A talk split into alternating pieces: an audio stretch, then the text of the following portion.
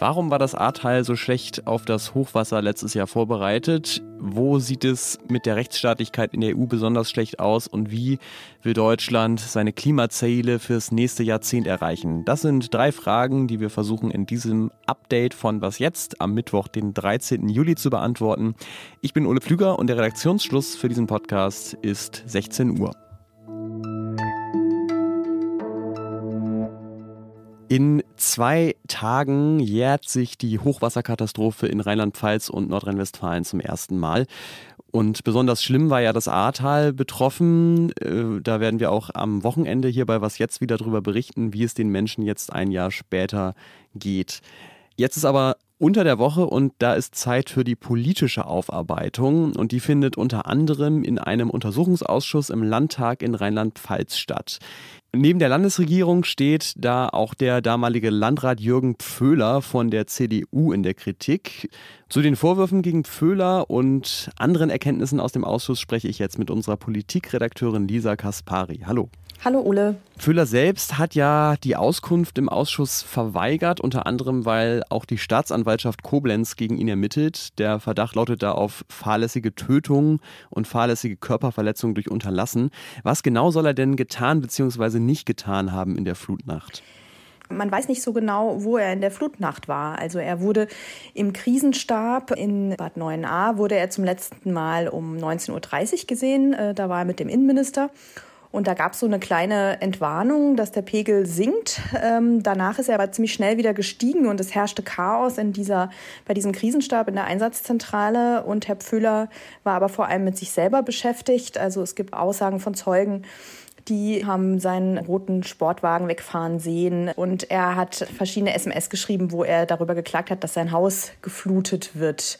Das heißt, er war nicht da, wo er hätte sein müssen und hat eben auch offensichtlich nicht den Landkreis gewarnt vor dem, was da sich anbahnte. Jetzt ist es natürlich immer wichtig, über mögliches Fehlverhalten von politisch Verantwortlichen zu sprechen. Aber es ist natürlich auch vielleicht ein bisschen zu einfach, weil es hat ja sich schon auch gezeigt, dass offenbar das System Katastrophenschutz in Deutschland unzureichend funktioniert hat. Was hat der Untersuchungsausschuss denn da ergeben?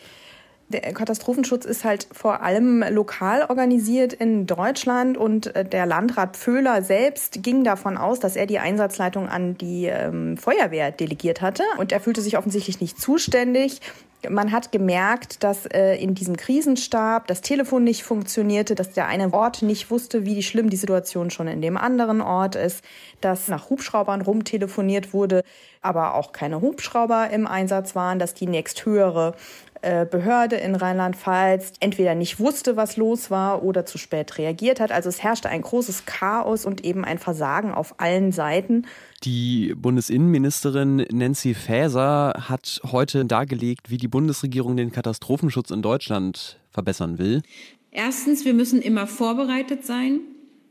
Zweitens, wir müssen früh vor den Gefahren warnen. Drittens, wir müssen effizient handeln. Viertens, und wir müssen aus Krisen lernen und den Wiederaufbau nach Katastrophen gemeinsam angehen. Wie läuft es denn da mit diesem vierten Punkt, also dem Wiederaufbau? Ja, da geht es vielen Betroffenen äh, zu langsam beziehungsweise es ist zu kompliziert. Also in der Theorie hat die Landesregierung Rheinland-Pfalz und auch die in NRW den Flutopfern zugesichert, dass sie den größten Teil der Kosten für den Wiederaufbau übernehmen. 80 Prozent.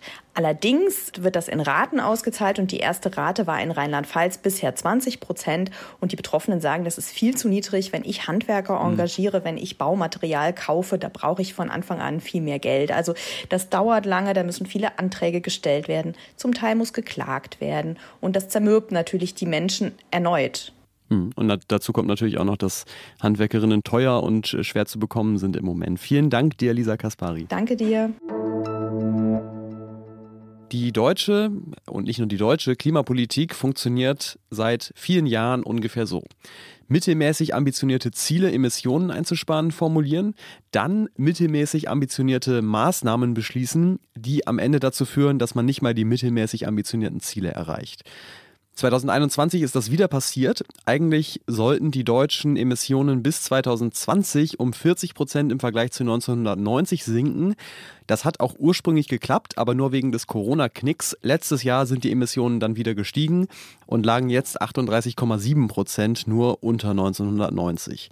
Der Hauptgrund dafür ist, dass Deutschland beim Verkehr und bei Gebäuden zu viel Treibhausgase ausstößt und deswegen mussten die zuständigen Ministerien heute Verbesserungsvorschläge präsentieren oder wie es die Bundesbauministerin Clara Geiwitz sagt. Das Wirtschaftsministerium und das äh, Bauministerium müssen nachsitzen in den Sommerferien, weil wir die Klassenziele des letzten Jahres verfehlt haben. Und Geiwitz von der SPD hat sich zusammen mit Wirtschaftsminister Robert Habeck eine besonders interessante Maßnahme überlegt. Ab 2024 sollen in Deutschland keine neuen reinen Gasheizungen mehr verbaut werden dürfen. Auch gerade angesichts des furchtbaren Krieges, den Russland in der Ukraine führt, ist auch klar, wir müssen natürlich auch anders heizen als nur mit Erdgas. Das heißt, alle neuen Heizungen müssen dann zu mindestens 65 Prozent mit erneuerbaren Energien arbeiten. Und äh, auch Bundesverkehrsminister Volker Wissing von der FDP musste nachsitzen. Der hat heute erklärt, wie er in seinem Bereich Emissionen einsparen will.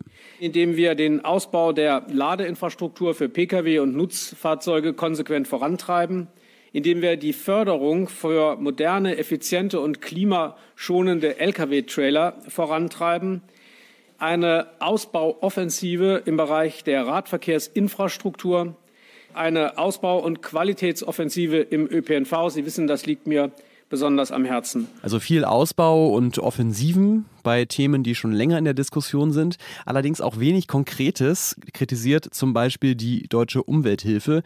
Die fordert zumindest testweise für eine Weile eine allgemeine Höchstgeschwindigkeit von 100 km/h auf Autobahnen und 30 km/h innerorts und ein bundesweites 365-Euro-Ticket für den öffentlichen Nahverkehr das ganze Jahr über. Die EU-Kommission wird manchmal auch als Hüterin der Verträge bezeichnet. Und das hat für mich immer so ein bisschen einen Fantasy-Sound, als wäre die Kommission ein 4000 Jahre alter Drache, der in einer Höhle bei Brüssel über dicke Pergamentrollen wacht. Und wenn irgendein ungarischer Ministerpräsident sich nähert und sich daran zu schaffen macht, dann wird er mit flammenden Nüstern vertrieben. In Wahrheit ist es natürlich wie wir heute wieder sehen konnten, viel unspektakulärer. Die Kommission hat einen Bericht zur Lage der Rechtsstaatlichkeit in den EU-Ländern veröffentlicht. Und besonders ist sie besorgt über Polen, weil dort die Politik zu viel Einfluss auf die Justiz habe. Und ja, auch über Ungarn, weil dort hochrangige Korruptionsfälle nicht genügend verfolgt würden. Aber auch Deutschland hat ein paar kleine Hinweise bekommen. Zum einen sollen Richterinnen und Richter in Zukunft besser verdienen, damit dieser verantwortungsvolle Beruf nicht unattraktiv wird. Und die Kommission fordert, den Einfluss von Lobbyistinnen und Lobbyisten in der Politik stärker zu beschränken. Zum Beispiel dadurch, dass ehemalige Staatssekretäre und Ministerinnen länger abwarten müssen, bevor sie Posten in der Wirtschaft annehmen dürfen. Was noch? In Deutschland sprechen wir seit Wochen ja hauptsächlich über Dürre. Australien kämpft dagegen dieses Jahr mit Hochwasser wegen zu viel Regen.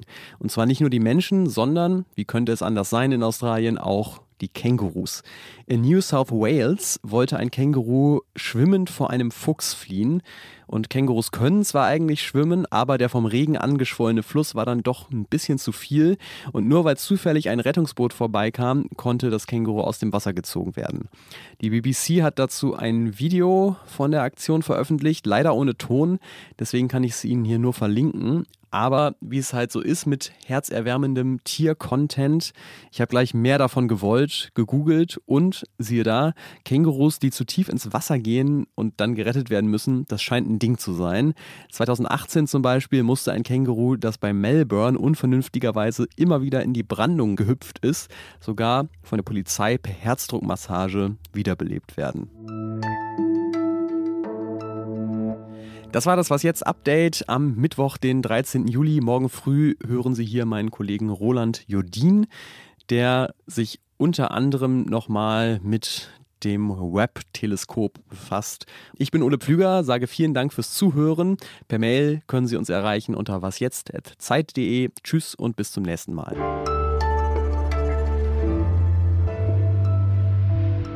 der damalige Landrat Jürgen Pöhler von der CDU in der Kritik. Der heißt, der heißt Pföhler, ne? Ab Pöhler, oh ja, danke.